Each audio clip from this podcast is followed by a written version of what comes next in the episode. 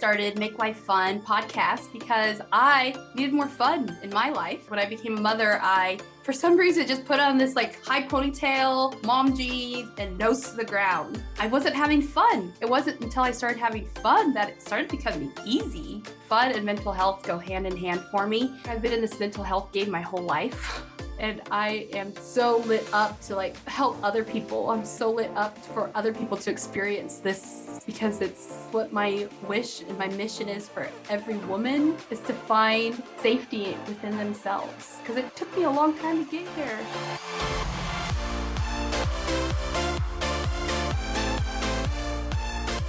Welcome back to Make Life Fun. Today's guest is Stephanie Thompson. She is an author. She is here today to talk to us about authorship and the journey to motherhood. Stephanie and I connected on social media over this topic of writing a book, and I'm so excited for her to be here today. So, welcome, Stephanie. I am so excited to be talking with you. It's so amazing. Thank you for making the time and the space. I so appreciate it. We connected because one of our, I guess, cohort of Your Turn to Podcast, she said, Josie, you should write a book. And I'm like, I'm open. And then you came underneath that and said, I can help you with that. So oh, that is what brought us here today. And I'm just excited for it to unfold however it needs to. I'm so excited too. That's beautiful. So you wrote the book. Did you write the book? The broke. there you go. the Day My Vagina broke. yes, I did. And it's quite funny because I don't think in my entire life have I ever said the word vagina as much as I have since writing the book. And at the beginning, I used to mm-hmm. blush myself and I used to tell my kids it's called the Brave Mumma book. But now my daughter's six and she's heard the intro for the podcast. She's like, oh, broken vagina. Not even realizing that it's me or that it's my vagina. It's pretty funny.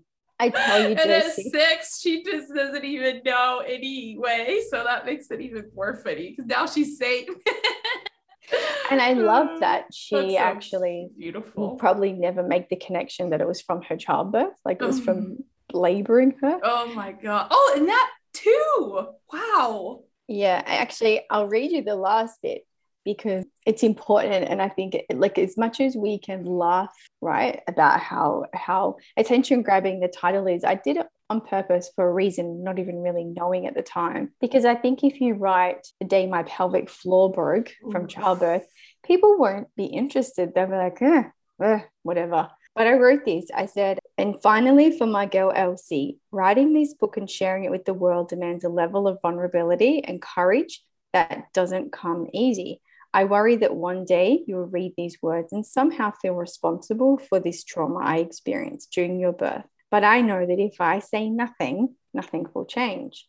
And I'm called to do everything that I can to stop anything like this from happening to you. So I wrote this book for you. Mm-hmm. Yeah. Oh, I just gave me chills. I just got emotional reading it. I've read it a million times. What the hell? oh my gosh, that touched my soul. So I'm so driven. Everything I do is to make sure that this doesn't happen to her because we really had no idea about any of this stuff. So, and you are being a new mom. I'm not sure what your birthing experiences were like, but now you've got that protective for your son that you'll do anything for mm. him to protect him, mm-hmm. right? And I didn't so, know how all consuming it was. I had like you hear it from other people, but until you experience it for yourself, yeah. there's just no way to explain it to somebody else and this is what I think this is the whole reason for the podcast, Josie, is that even though I wrote a book, I thought it would change the world just in an instant. I thought I could fix a very broken birthing system here in Australia very naively. I had good intentions, but then I realized, well, that it didn't change. I'm like, whoa, whoa, nothing happened. What? And so the podcast had to come next so that we could continue these women's health conversations mm-hmm. and ensure that we are working towards things like this not happening. Exactly. And my birthing experience was definitely nothing like what I thought it would be. I, went in it with the right intention. I went in it knowing that I was made to labor, I was made to birth. Like, this is my God given, like, thing. This is what I was put on this earth to do. So I had every intention of being able to just push my son out and have beautiful births. So I labored for over 30 hours before I had to be induced and have a C section. But there was no learning in all the classes I took and all the books I read. Like there was no learning. Like I found out I had a heart shaped pelvis floor or pelvic bone or something. And so when she put her hand in there, my son's head would not come out like it was stuck. So he was like to the side of my body instead of where he needed to be. I didn't even know that was a thing this is exactly my plight is that exactly the words you just said the exact words in my book basically that I read all the books and I went to I went and paid for private birthing classes too thinking I could do this and can I just say your C-section probably saved your pelvic floor because for Elsie when she was stuck they just basically had to rip her out with forceps and that use of forceps tore the um, pelvic floor muscle off the bone which means that my vagina is broken because all my organs fall down the vaginal canal and live on the outside of my vulva, like in my underpants, because they can't hold it up anymore. So that's what a broken vagina is. And then there's no surgery to fix it. You just have to live with it. And this is the thing that when I found out that one in two women can have pelvic organ prolapse, is what it's called, I was like, what? how do we how do we not know about this? Like we know about women's breast cancer so well with pink ribbons but how do we not know about this? And this is why i was like i have to write a book about this. I actually never intended to write a book. I will get to that but yeah. Wow. There's no yeah. way to fix this. No. So for some women you can have pelvic floor repair surgery a lot of women like me, the damage is so extensive, like from the forceps, that you can't reattach the muscles back to the bone. Well, it gets complicated. It's quite complex. They used to use mesh, but I don't know if you've heard in the States in particular, there's a big lawsuit against the use of mesh because it's making it worse for women. Uh, Johnson and Johnson, I think there was a big lawsuit so yeah at, at, this stage there's nothing. We're waiting for technology. We're waiting for research.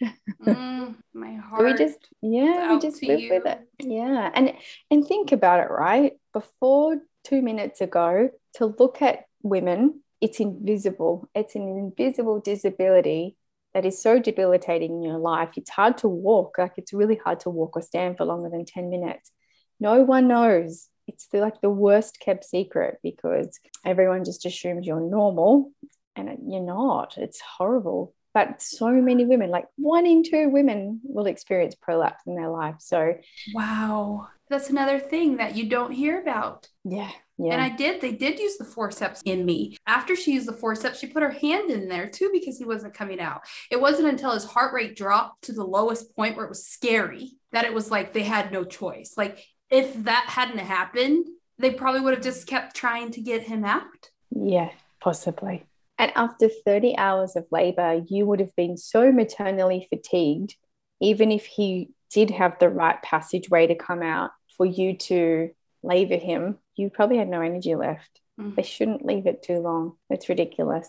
Oh my gosh, I'm just getting tingles like all the way up and down my body just because this is something that definitely needs to be talked about. This mm-hmm. needs to be educated about from like from before you even are pregnant. Like this needs to be, yes. like you said, it needs like blows me away. And it starts as young as my daughter. So I'm not talking to her about sex education and babies, my God, no.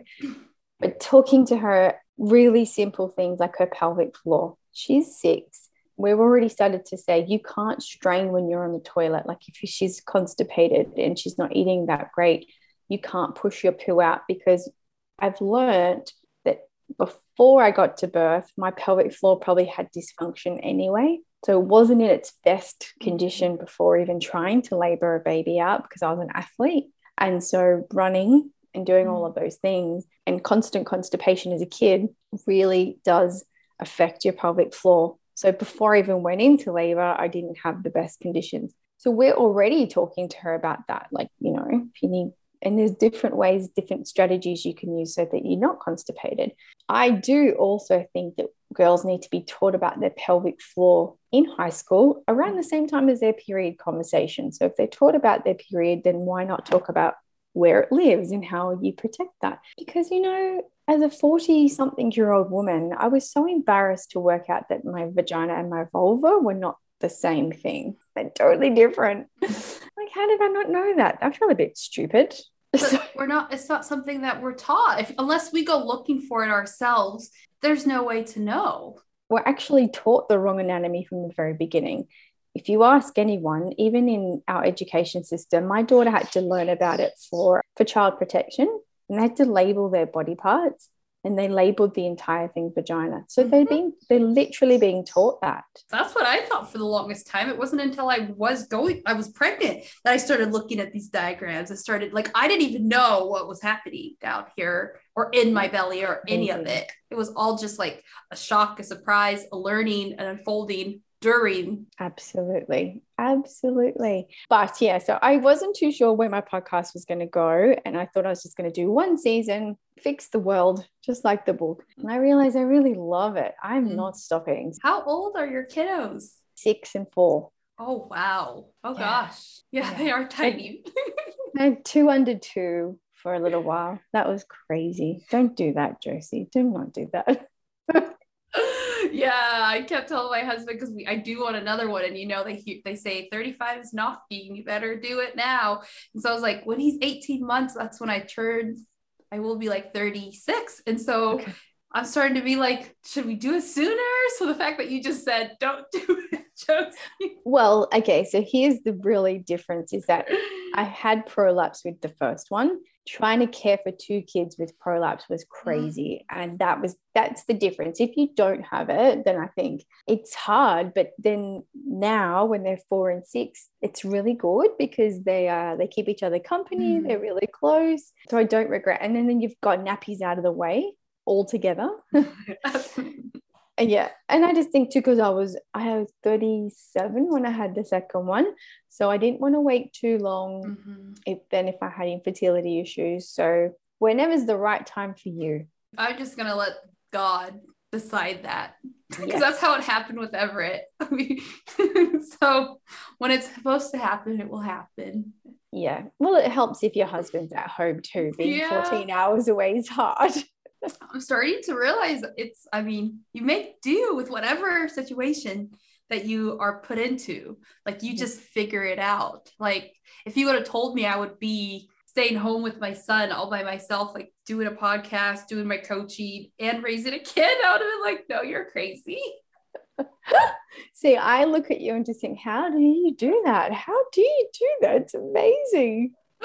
I just ask myself what's the most important thing in any given moment, and that's what leads my direction. And 99% of the time, it's Everett. So he is with me, and we're doing it together. That is so beautiful. I'm letting that be okay. And before I had him, I would have everything had to be perfect. I was like the perfectionist. Then you have a child, and it's like that gets thrown out the window. Well, it has to. I don't know if it does for everyone, but it had to get thrown out the window for me because that was unrealistic. yeah, it took me a little while to to learn that. Like I was really slow to up on the uptake because I when I couldn't make it perfect, I just tried harder mm. and so and harder and harder until I broke. And then when I realized, oh, hang on a minute, this is not not good and not healthy. Someone told me once, I did a hospital stay, and she said to me, you know what? If you can just do a third of good parenting, mm-hmm. you're okay. So within your day, just a third of the day's good parenting mm-hmm. is good enough. Within the week, if you just do a third of the week in good parenting, the rest your child will love you regardless. If you give them toast for dinner, they're still going to be okay. mm-hmm. And the term good parenting to me, it like oh, I don't know if that sits well. like our mm-hmm. job is to love and protect this little person. And so I think if we're loving and protecting that little person, that's good parenting, period. Like that's all yeah. we have to do. And yeah. I'm learning that as I'm going because at yeah. first it's you think that you're you have to like you're in charge of this little person but what i'm learning and finding out is he's his own little person and i'm just here to just kind of push him along yeah. and just protect him from getting hurt. And if I'm doing that and loving him, then that's the best I can do. And that's the best that's, any mother can do. Exactly. Exactly. So. And one thing I did, I think it was a probably, I want to say maybe maybe seven months until my little girl actually really hurt her herself for the first time. She was in the care of my sister-in-law and she'd fallen over or something. I was like, how could you let that happen? Because I had protected her mm-hmm. and I like cotton wooled her for seven months. But she'd already had two kids that were older, and she's like, it happens and it's going to happen more and it's okay. And it does. It, it, it does. When you start to just let go of your own expectations on you to be a superhuman and be mm-hmm. everywhere every time, it, it, you do feel better. I do agree. The whole mom thing, it's like it comes with its own cape, it's invisible. we do have to be the superhero. Definitely. Tell me about this book idea. What's your idea? What are you thinking? Oh, so this whole thing is kind of crazy. I have a little crazier story. So we talked about at the beginning of how me and you came to meet, like and came to like connect like this is I had posted something about my journey that I'm going through. And one of our people in our community says that I should write a book about this. And I wrote underneath that I'm not sure, I've never thought about this, I wouldn't even know where to begin. But I said, I'm open and I swear the moment I said that, you came under there and you said, I can help you with that. And then since then, it's been book, book, book everywhere. It's like people are coming in asking. Like somebody said to me that it's in the consciousness right now. There's a book in the consciousness right now, and you're the one who's been chosen to write this book. And I'm like, so it's just been kind of crazy, actually, like magical crazy, not like. yeah, yeah, phenomenal. It's phenomenal, right? Yeah. And so, so, I good. am just open and I am here to like give me all your wisdom. Yeah. So do you have anything it, it has if you got a picture in your mind about is it is it a motherhood book? Is it a book about you, your journey? Is it a what are you thinking? Like I said, the thought of writing a book before this whole like yeah. one person is planting it and plant and it just keeps getting planted in my mind like the thought had never really crossed my mind and i've been trying like one day i just took the pen and like silenced my mind in meditation. And the moment i got out of meditation i just started writing. And like all these words were just like pouring out of me but it was like talking about how my connection to the divine and how i found my connection to the divine. And so that's what I keep writing about. Like no matter like any meditation I've done and I've kind of let myself write, it's about how I've like became one with the divine and how I feel so connected now and like how I'm seeing things so differently now and how I'm able to like disconnect and connect and it's just like a it's been a I don't even know how this happened really but I know I've been working on the journey to get here but so everything I've written about has been about like a divine connection. It's just there's your book right there. Your book is your book is actually oozing out of you without you even knowing, and that is a gift. You run with that. That's what I mean. Like I know I asked that question a couple of different ways, but it was the same question because it just came out just then. That's your content. There it is because you don't have a choice. Like you have been chosen. You've been called, Josie to write this and you in your meditations your hand is doing it for you now what you need is just someone who's walked the path before you i just got goose pimples like literally up and down my spine just now like and wow. i can see it on your face like it's beaming from you it's not something you're like um i don't know i'm not sure what i'm going to write about i just want to write no no no like it's coming like at right at me in the screen and i can feel it and i can almost I'm almost picturing myself reading this oh with your God. signed autograph to Steph. Here you go. Wow. So here's some things about book writing. Okay. I've written and published a book, but I never in my wildest dreams ever thought I'd be a writer because I was not actually that good at school. School wasn't my thing, it wasn't my jam. I just was there for socializing. So academically, English, maths, all of that was very mediocre and probably struggled at some point. But I always had a diary as a kid and I always wrote in the diary. I couldn't spell to save my life. Like if I went back and read that now, like what does that even say? I'm pretty sure there's an element of dyslexia in so many people who have trouble with spelling because they get letters and numbers mixed mm-hmm. up. But so if you were to say to me, you'll have a book when you're 40. I'm like, eh, pff, no way. I'd have to get a ghostwriter. I'd have to get someone who's good at it. That all goes out the window because exactly what you just said it's in you. Like the book is in you. It doesn't, everything else will fall into place. That's why you get help, right? And so this is how my journey started. It was following the traumatic birth. I was involved in a lawsuit against the hospital where the birth happened. And during that process, my legal team said, stay off social media. You can't be on in that space because if there's anything you say could be held against you. So I wasn't. But I, like I said to you just earlier, I had two kids under two. One morning, they woke up and decided that they were going to paint my kitchen floor with a whole box of cornflakes and a jar of honey. It was everywhere. The entire box was everywhere. And I'd come out from the bathroom and just went, oh, holy moly, what, what? And my husband was away for work and I was by myself and I couldn't cope. I couldn't cope physically mm. with them. I couldn't cope mentally and emotionally. So I just started crying and I was like, I can't do this anymore. I guess too, around the same time, I was like, I used to use my phone just to get that mental break. So I'd play Tetris or I'd play some other stupid game.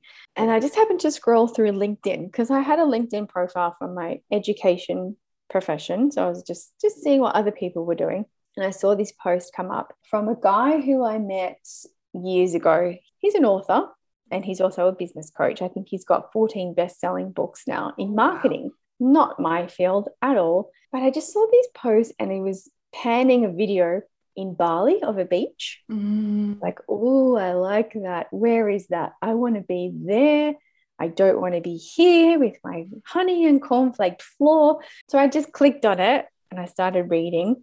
Take me away. He was doing an author's retreat. So you go and immerse yourself for a full five days in Bali mm. and you learn how to write a book. And I was like, oh, wow. Bali wasn't really a place I'd loved before. I mean, I was heartbroken when I went there the first time and I didn't want to be an author, but I still was called to go there. And this is one of those, like you just said, crazy, magical things that when my husband got home, he said, I, I told him, I said, I want to go to Bali. He's like, What? Why? When? Said, I want to go next week and I want to go write a book. And he was like, Have you lost it? Have you lost the plot? how are we going to afford it? Who's going to look after the kids? Like all of these really genuine reasons why a mum just cannot lift her life and go to another country because she feels like it. I then said to him, just trust me on this. I don't know how to explain it to you. I actually don't have the words, but I'm I can I'm actually packing my bags in my head. so what we did, Josie, in the next couple of days, we worked out childcare. And I was very lucky that my husband worked for an airline. So we were able to afford flights. I couldn't afford the course. What I will say is I reached out to this, this guy and said, I, I don't know how to say this. I really need to be there, but I can't afford it. And he said, It's okay. Just get here. We'll work it out. We will work it out. You can do a payment plan. If you pay me back as much as you can each month, we'll work it out. I'm like, okay, sure. wow. So there were so many reasons not to not go. Like I thought, well, yeah, okay, I've I've really I haven't really thought about this, but I'm going anyway. So I packed my bags and I left. Within a week, I was in Bali and to the point where I arrived on the morning it started. It, was, it started at 8 a.m. and I think I got to Bali at midnight or one o'clock in the morning. Rocked up on the first day and said, Here I am.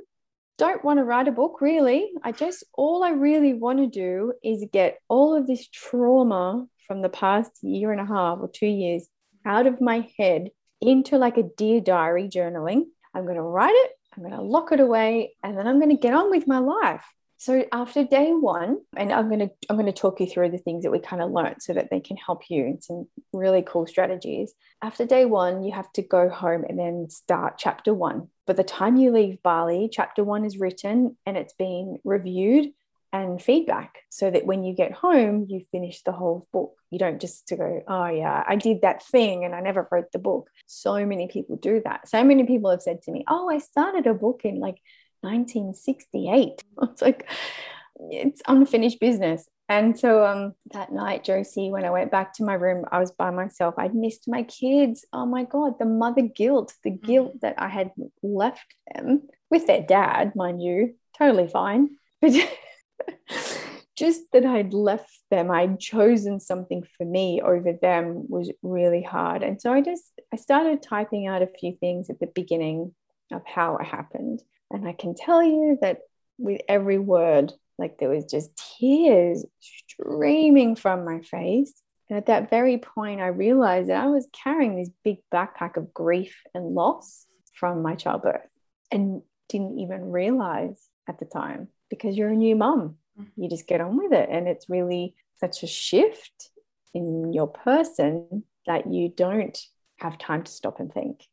Wow, what just happened to me? Wow. You know, and I think just listening even to your own birthing story earlier, it sounded to me like it was something unexpected, quite traumatic at a point, mm-hmm. scary. And you probably, I'm guessing, never had a chance to debrief on that. Mm. I chose to debrief on that. Yes, I took, I got some help. Great. I'm so glad you said that. A lot of people don't know to do that. I didn't know to do that mm. until I started writing this thing, this thing that was just going to be locked away. So that was night one. And then for the next week, I continued to learn how to write and improve and really basic stuff. Like that night, I wrote I think I started writing things something like childbirth has been happening for centuries. And my feedback was he said to me, Would you sit down in a cafe and say to your friend, childbirth has been around for centuries? Like he said, No, you wouldn't. You would sit down and say, and I think I think I read, I actually wrote this. Women have been ch- having children for centuries, but yet nothing's changed. Mm. That's what we would say in a cafe. Hey, Josie, why are we having these experiences when we should be, you know, we should know better by now, right? So that was the key message I took away.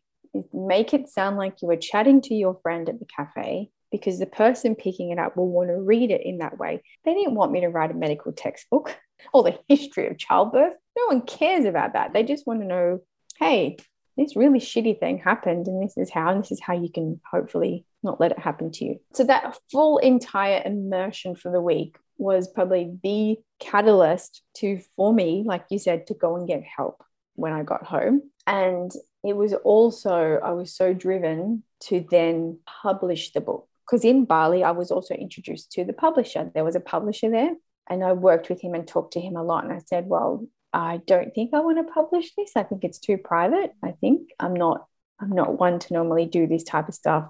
And he said to me, he, he didn't have children, and he said, if you don't publish it, how are you going to make a difference to anyone in this world? It hit me straight to my heart. Like, I would actually feel really responsible for any other mum who suffered what I did because I knew and I didn't share it. I didn't help anyone. So then I was like, okay, done. Yep, right. I've got this. I'll do it. I'll do it. I'm in.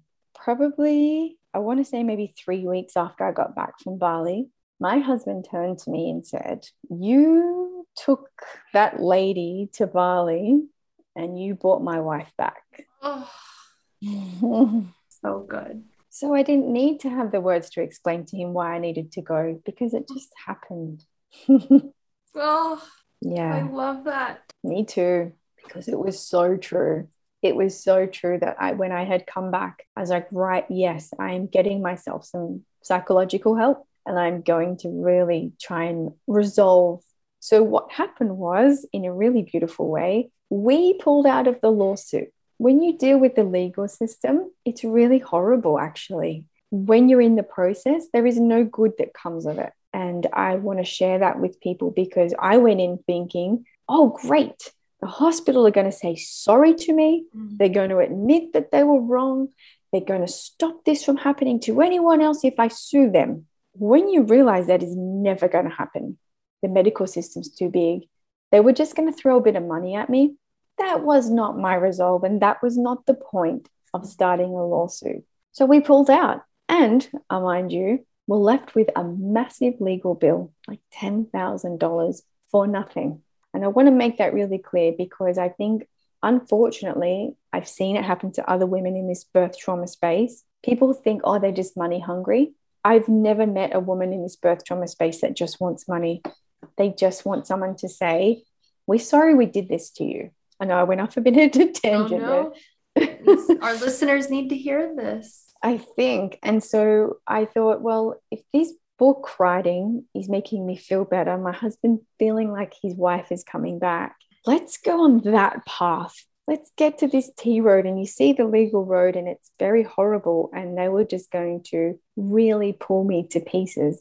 I didn't know if I had many pieces left to be pulled away. So we stopped it, copped the bill, and went down this book path. What then happens is you have to write it.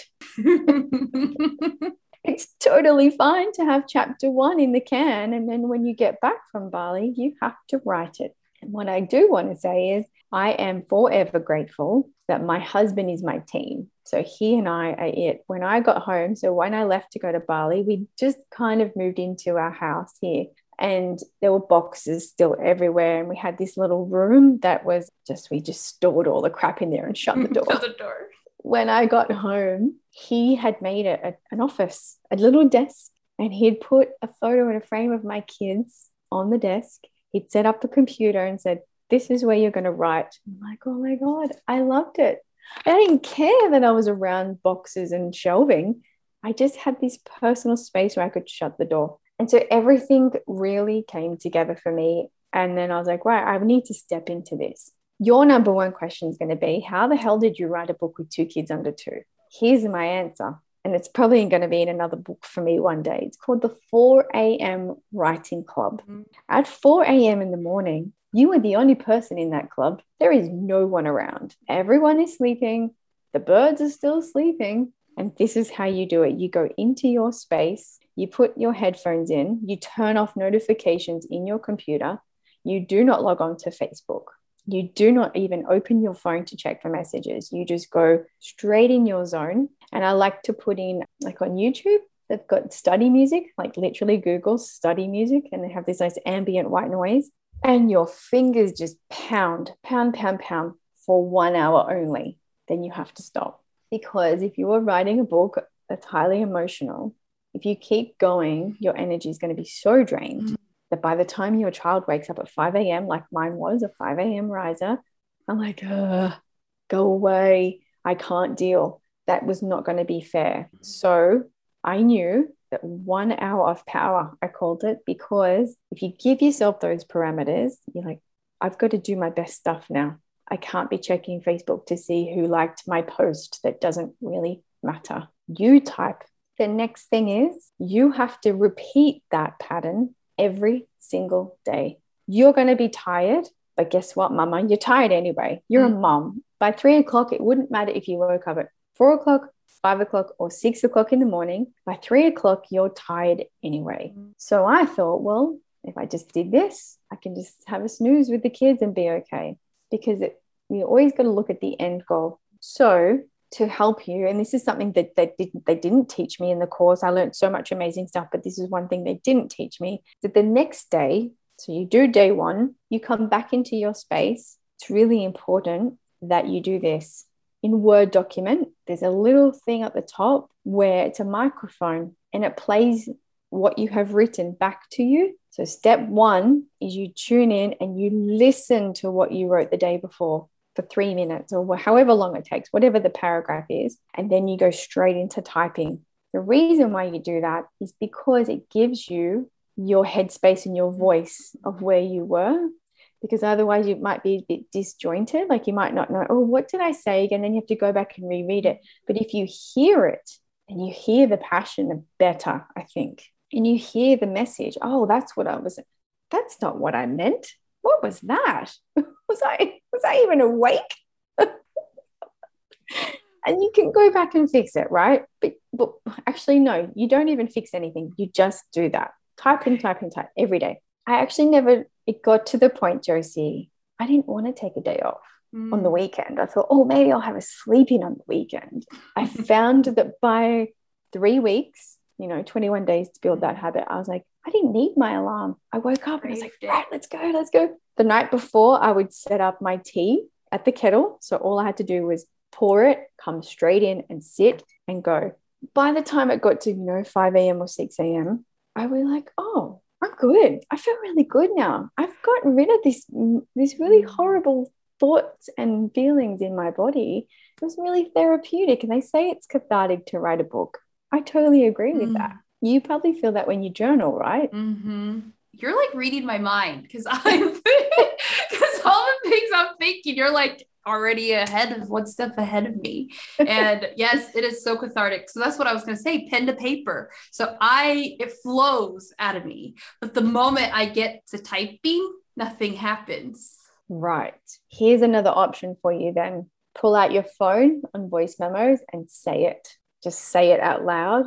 It's sometimes just by saying it, and then you can probably type it. Sometimes I think we overthink it Mm. when we get to the keyboard.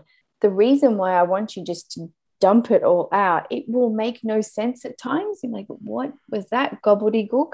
Because that's the next phase. You just have to get it out first. And the next phase is editing. And so that you leave that for then, and you know that's coming, and you know it's going to come together.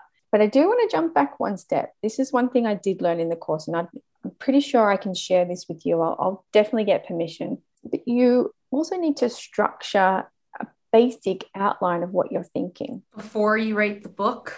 You can, yeah, because guess what? So this is how I did it. This is really helpful. These beautiful little gems, Mm. post-it notes Post-its. okay because i think if, if if what i'm hearing is that you know you before becoming a mum you like to have things perfect to write down the chapters on a piece of paper would annoy you because if it didn't turn out that way you'd like hey i didn't get that right.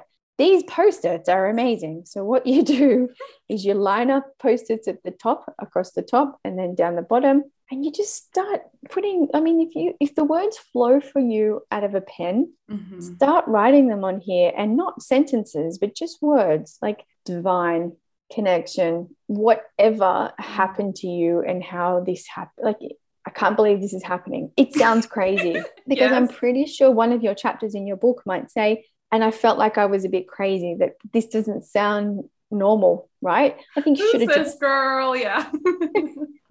because people will be asking that and if you call it call the elephant in the room. So just write what you think the chapter might mm. be about then stick them on the wall. You can move them. You can throw them out. You can replace them. Like it just gets you out of that perfectionist mindset. Mhm. and you're really flexible. I still have my book outline of post-its on a big piece of paper because i wanted to keep it. But they changed so much. I'm like oh we never did write about that. Did i forget that? I'm like oh no actually i made the decision. It wasn't wasn't for this book wasn't for this version at the time so if you just have that outline there and then you start to da, da, da, da, then you add things as you go and you'll take things out so once you have what you think is done you'll know i think you'll know and it's funny because i didn't I didn't cover things that I wrote in those post-its and I thought, oh, maybe I should go back and do that. And then something in my gut that said, no, but you've written the last sentence already. You don't need that. And that last sentence was about taking action. Like, what are we going to do now? We've got to be brave and do this. You sound like you're already super in tune Hmm. to your body and your mind. You will know when it's the end, right? What are you going to do next? I'll say this I don't think anyone can edit their own book. You might have an auntie or a mum or an uncle or someone who's good at proofreading for spelling, grammar, great.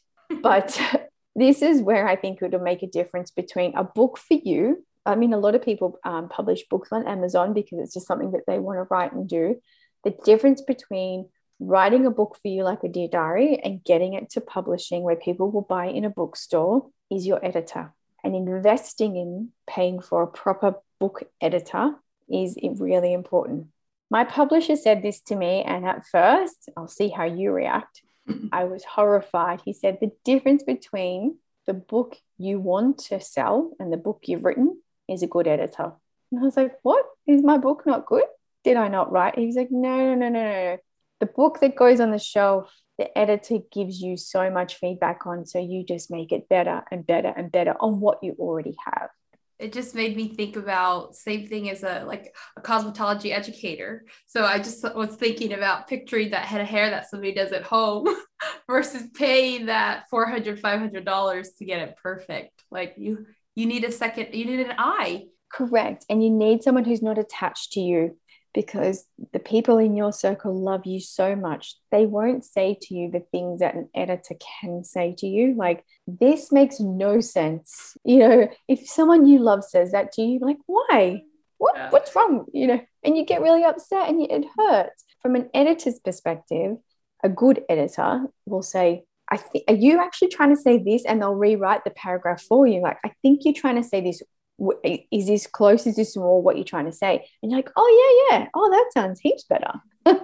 to the point where I could look at my book and not know which part was the editor and which part oh. was me. I'm like, oh, that sounds really good. And I'm like, did I write that or did they? You know, and I think that's part of it. Like, for example, I, I was really adamant of working with a female editor, as you can imagine, talking about vaginas. It was really important. She also had experience in this pelvic health space, which was great. But she suggested to me, why don't you add some questions at the end of each chapter to let people reflect? So the story is not just about you and your journey, it also helps them. So that's what a good editor does. I never had thought of that on my own. I'd love to claim that I did because I love those questions. I think they're so good. And now I go back and read them and I'm like, that was the best idea. That's what an editor does. This is the job of a really good editor, right? So once you go through that process, I will say that takes probably just as long as it does to write the book because you have to go back and you have to look at it and you have to reread it. And at some point, you can get tired of it. Mhm. Like, oh, I've done this. That's when you have to pull you in your grit and you have to pull in your nast and say, I'm nearly there. I'm so close now. Once you do that editing process, you then have to read it again and again and again and sit. You know, I sat at a cafe with a printed version, highlighting things that I had to go back. I think the biggest moment for me, Josie, was I like that suggestion I said about hearing it back each chapter. Like actually listened to the book from the start to the finish. I think it took five hours one day. And I sat back in my chair and I was like, holy moly, that poor girl. That's just hard. It was a total out of body experience. And I had to realize, like, oh shit, that was me. That's Mm. me. And then you open a whole nother chapter, I say, on healing because you're like, Mhm. could have helped this girl, this poor girl. What what what am I doing for myself? And the answer was at that time, very little. Some psychology sessions, and that was it. So I think it was really just the start of the healing journey, which is great. Here's the hard part. This is the part you might not you might want to tune out for. if you are wanting to get your book on a bookshelf in a store, you have to pay a proper publisher. In in Australia, self-publishing is more of a it's becoming more acceptable because they actually really prefer traditionally like publishing houses that pay you to write a book. That's like a real author. I don't know if it's the same in the States. I don't know. So to me, I had that stigma of going, well, I'll take it to a publishing house and I will show them the manuscript and then they can see if they like it or not. The title was never going to get through a publishing house. The word vagina on the front cover of a book scared men. And who sits at the top of these publishing houses? Men. It was too risky for them. Although you could go to a bookshop and see what's that book called? How to Not Give an Mhm. F U C K. That was fine. A man could write a book about that. But a woman writing a book about a vagina, no. So I had to make the really hard decision to self-publish because I if I changed the title, if I said the day my pelvic floor broke, the day I had a birth trauma, I don't think we'd be talking about this right now. It would have been something that sat on the bottom of a bookshelf and that was it. So I had to be really brave and go, right, okay, I'm going to self publish. And I did that. But self publish here in Australia basically just means you have a professional editor, you get it professionally designed, you have someone who d- designs the cover, the layout, everything is done for you, but you have to pay for it. Two kids under two, couldn't really afford Bali on a payment plan. How the heck do you afford a publishing, publish your book? So the, this was the hard part. I had to crowdfund. And um, you know, crowdfunding is one of those things that was very new to me. I'd never done it before. I'd never asked anyone for a cent in my life. Like I'm such a financially staunchly independent woman and have been forever that to ask people for that was probably the hardest part actually. So in exchange, this is what I did. I'm like, I've got to feel better about this. I found a really, so, you know, you've heard of GoFundMe. Yes. And, and Kickstarter and all of those things. I was like, I don't want people to fund me. I just want to do some good in the world. So I found this crowdsourcing company called Start Some Good. Like, I like that because I'm going to start some good here and I want people to come along. So I applied. You have to actually apply to be with them, which made me feel like, hey, that's really cool because you're not just going to take any old person who's trying to get money. And the one thing about I loved about them is if you don't reach your target, you don't take anything. You get nothing. And that to me oh, wow. really, yeah, my credibility. I was like, I love that because I don't want something. If I can't finish this project and produce this book, I want nothing. And so I was like, I align with that. That's amazing. I went with them and they they guided me through this campaign. That was really hard. So what I did was I came up with a whole lot of things. I'm like, well, you can just order a copy of the book early. I'm just going to charge you what I would in a bookshop. Mm. The retail, $29.95, plus a little bit of postage. A lot of people took that up because they were going to get something. Mm-hmm. Your family and friends who want to support you, like, yeah, I can do that. Even if I never read it. Totally fine. So that was amazing.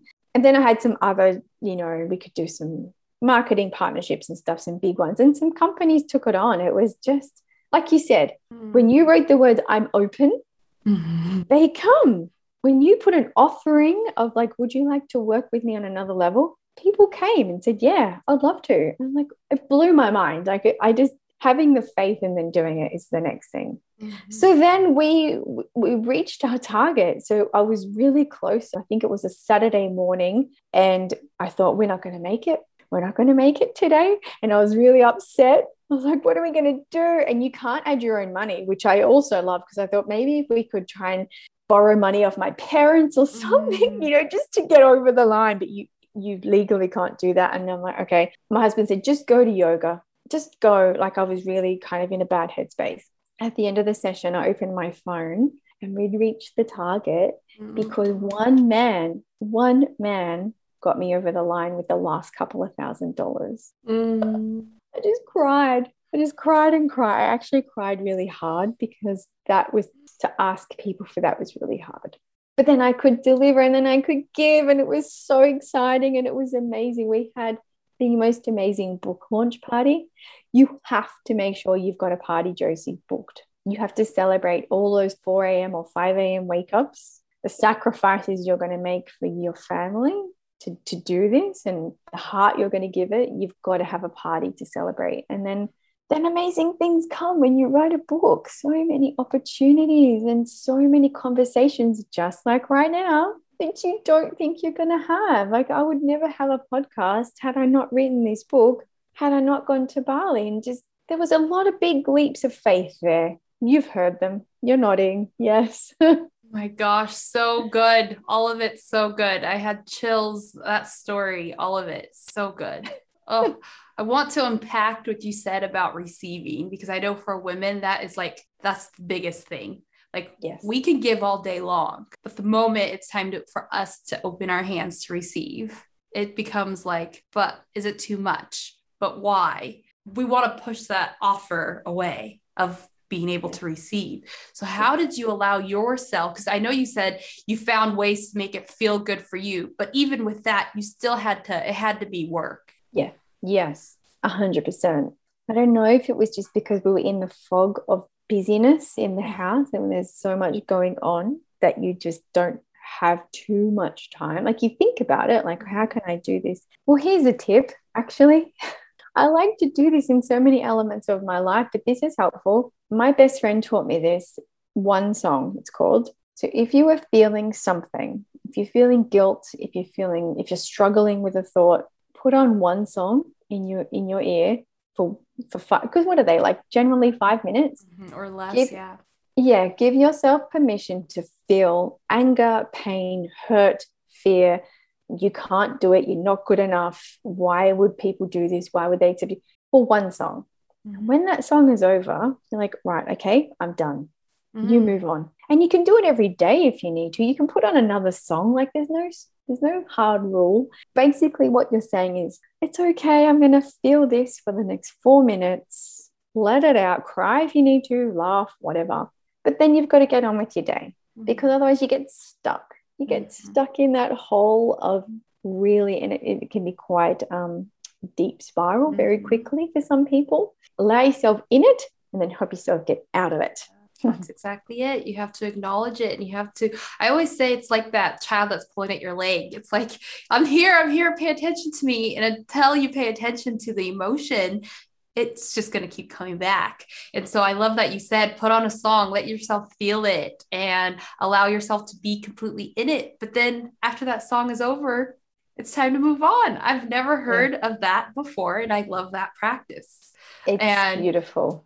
And the one thing I think is like when we open our hands to receive, because how you finished that sentence was then I was able to give. So it's like a two-way street. You have to receive in order to give. You cannot, you cannot just keep giving. Yeah, that's so true. And if you think about the, all the things that had to happen, that beautiful man, Andrew Griffiths, his name is, who gave me the opportunity to pay him back over a period of time, he didn't have to do that. I didn't know he would even offer that. But I just said, I just, I actually opened up and said, I can't afford this. He's like, it's okay. We'll work it out. I, I never expected him to say that. I never expected anything for free, but I never expected him to say, it's okay it's okay. I mean, like that, that's the giving and receiving. It's not literally giving something, it's just giving space to mm-hmm. say it's going to be okay. Had he not done that, we wouldn't be here doing this right now. Amazing. I'm forever grateful for that man. I really am. And he's he's a mentor. We still connected. And his favorite photo is still holding my book because it is mm. really out there for an author of marketing to hold a vagina book. Oh my gosh. Yes. Mm. Oh, all of it. Like my heart is so full right now. I feel, oh my gosh, so much love for you, so much love for this connection. And can start there's writing so today. much synchronicities here. Like, like if I were to tell you, I was called to Bali myself, like literally called to Oh, Bali. what? What? Tell me. What happened? I was called to Bali. I was teaching at the Aveda Institute. I was helping these molding these young minds and I don't even know. Same thing. Scrolling social media. There it is. All of a sudden, the next thing I know, I'm telling my husband, I'm going to Bali. And he's like, What? You're crazy. I made it. I made it to Bali, had this whole awakening and had this whole like shift of like being guided. Like this. This is unbelievable. People listening to this are going, are these two for real? But oh my gosh, it is a healing place, isn't it? I was forever changed, forever healed. I was supposed to be there. And I when I go in, I go all in. I'm kind of like a Yeah, I love it. balls to the wall kind of girl. So I was like, I'm going to Bali for 30 days because that's as long as the visa will allow. And when I got there, I loved it so much and it was so healing that I spent another 30 days. I had 60 full days in the island of the gods and I was forever, I'm forever changed. Oh, So the fact that you were telling that story, I was just like, wow, the synchronicities. now I um, know why. Secrets out, Bali, everybody. And truly, like, so, like I said, the first time I went there was for a holiday. And I felt really wrong because we were living in this luxury place and treated like kings and queens, but the people outside were starving. And that's why I didn't like it. I thought it was a beautiful place, but the disconnect between Mhm. my feeling of I can't be in here eating prawns and having cocktails, and I can see kids outside hungry. The second time I went, I went to a totally different place where the Balinese people actually holiday with us. And I was very grateful for that experience because, Mhm.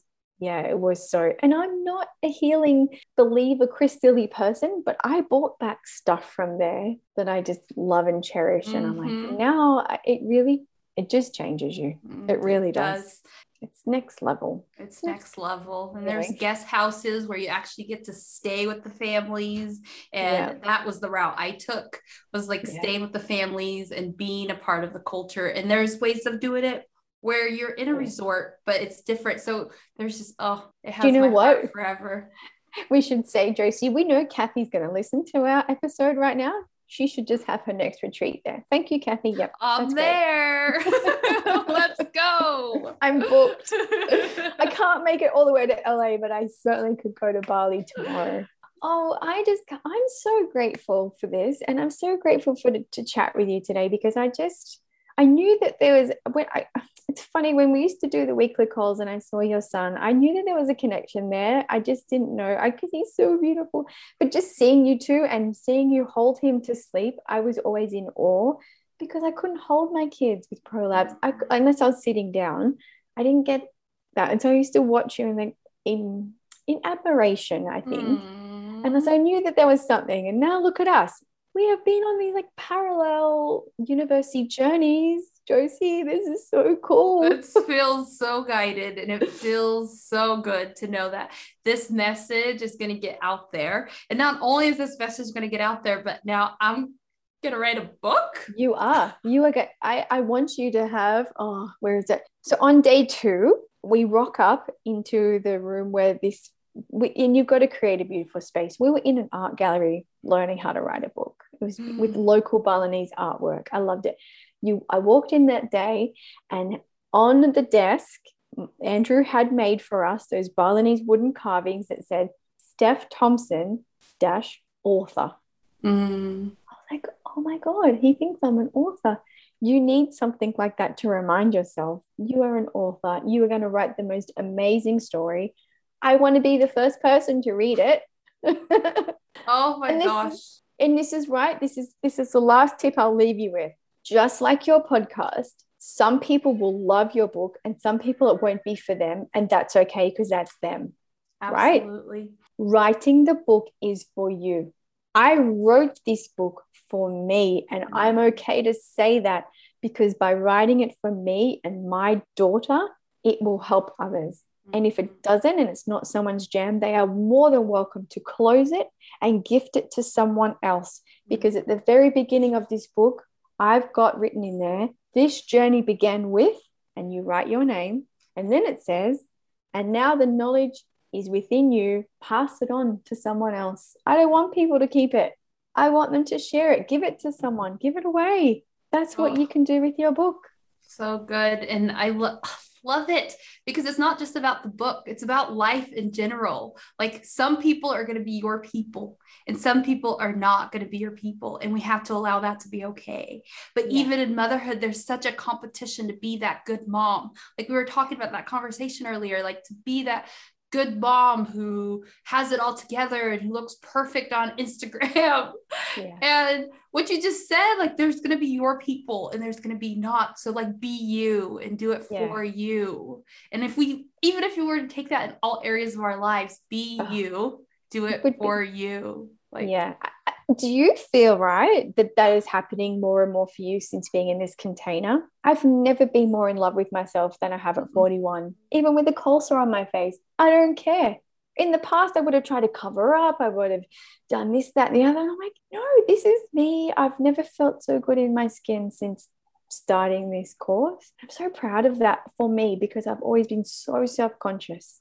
How you look, how you dress, how you be. And I think all of that noise potentially probably didn't make me a really nice person. Mm-hmm. And now I feel like I can be a really nice person to others because I'm being nice to myself. Yes, fill your cup and pour from the overflow. Yes. Yeah. That's my message to the world. Like literally just keep filling yourself up until you have so much to give that you can't help but just give it away.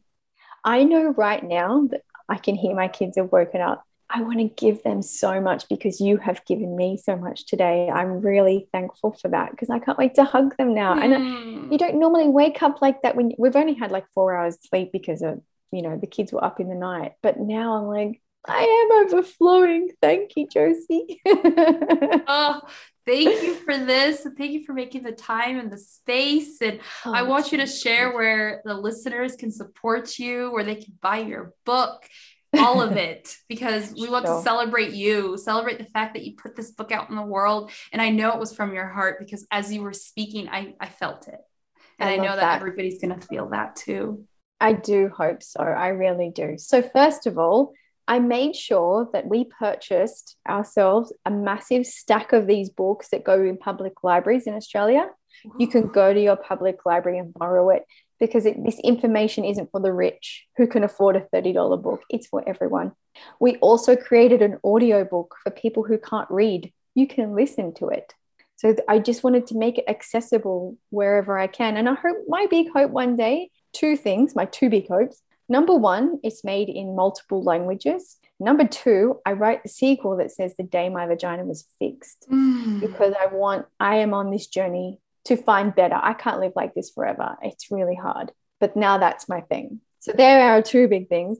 Obviously, to write a book like this, like I said to you, it takes a whole lot of vulnerability. And so I created a Brave Mumma community because I'm a mum and I had to be brave. I had to, to put that on the front cover. And so now I have this amazing community of women from around the globe who also have pelvic organ prolapse. It's a very private space. I'm very protective. We do a very, very thorough vetting process. But then we also have a Brave Mumma website. We have the podcast. It's available to everyone, accessible to everyone. So that's where you can find us. Yeah. I just love you so much.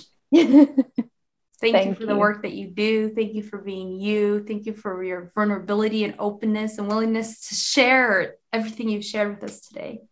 With Oh, me today. welcome. Like I'm forever touched. Thank you so much for listening to the Make Life Fun podcast. I am so filled with joy to have you here. If this show resonates with you, I have a gift for you. If you're feeling stuck, this freebie may be just what you need. I believe that if you know your why, it helps you get unstuck quicker. So, to connect with your heart and know your why and figure out what it is that is most important to you, get the freebie. It's in the show notes. Be sure to subscribe to the podcast to get notifications each week. To support the show, you're invited to leave a tip in the tip jar. Information for all this is in the show notes. Sending love and light to the spirit listening to this today. Be blessed.